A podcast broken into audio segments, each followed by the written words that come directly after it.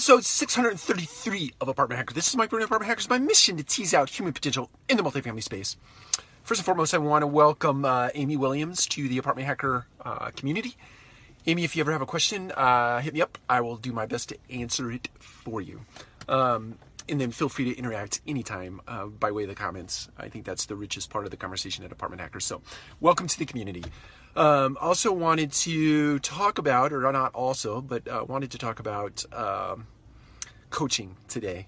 Um, it was interesting. I was sitting down having a conversation with someone um, who's not a, a, direct report of mine, uh, but somebody that does some um, some let's call it special projects. Right, um, from time to time we give them special projects and he goes out and completes those projects and uh, reports back uh, to me. So I was having a conversation with him, and we were talking about career path. Right, um, I was mapping out the next five, uh, three, five, 10, 15, 20 years of his life, career life, a little bit of a personal uh, life piece, and got a, a very kind email from him a little bit later suggesting that no one had ever sat down with him uh, to have that type of a conversation.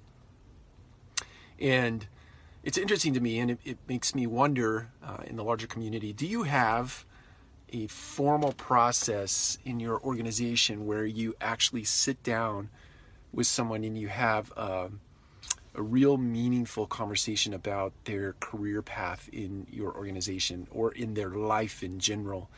And i just i'd like to encourage you if you don't make one up figure one out get online google it understand what a career path and what career mapping is, um, and then sit down with each one of your team members from porter to groundskeeper to service techs to service maintenance or service supervisors, system managers, map their career and do it out 3, 5, 10, 15, 20 years from now.